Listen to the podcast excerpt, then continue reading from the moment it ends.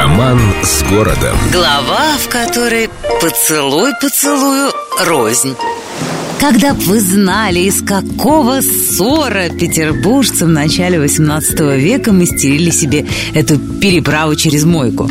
В ход шло все, что под руку попадалось. Злые языки поговаривали, что народ так расстарался из-за пивной, который держал неподалеку от переправы купец третьей гильдии Никифор Васильевич Поцелуев. Может, все это просто сплетни, но через некоторое время хлипкую переправу расширили, укрепили, превратили в настоящий мост с перилами, названный Поцелуевым в честь той самой пивной, носившей нежное кодовое имя «Поцелуй». Народная тропа туда не просто не зарастала, а к началу 19 века превратилась в основательный чугунный мост с несколькими секциями, обелисками, фонарями и затейливой оградой. С годами поцелуев мост не переставали строить и перестраивать. Уже канул в лету веселый кабак, а переправу все расширяли и расширяли. Не исключено, что по привычке в том числе. Правда, чтобы не подумали чего, мосту сочинена была новая легенда и не одна. Так знающие люди рассказывали, что, мол, в 18 веке, когда набережная Мойки являлась городской границей, на поцелуевом мосту прощались со своими возлюбленными моряки и вообще все, кому приходилось уезжать из города.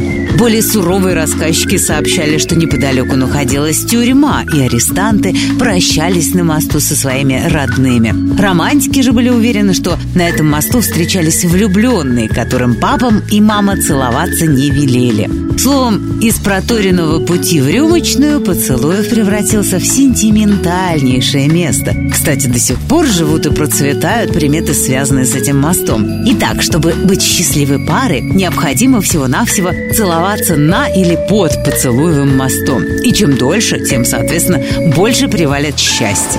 Молодожены просто обязаны в день свадьбы проехать по мосту, причем целоваться начинать на одном берегу мойки, а заканчивать непременно на противоположном. Это практически гарантирует долгий и крепкий брак.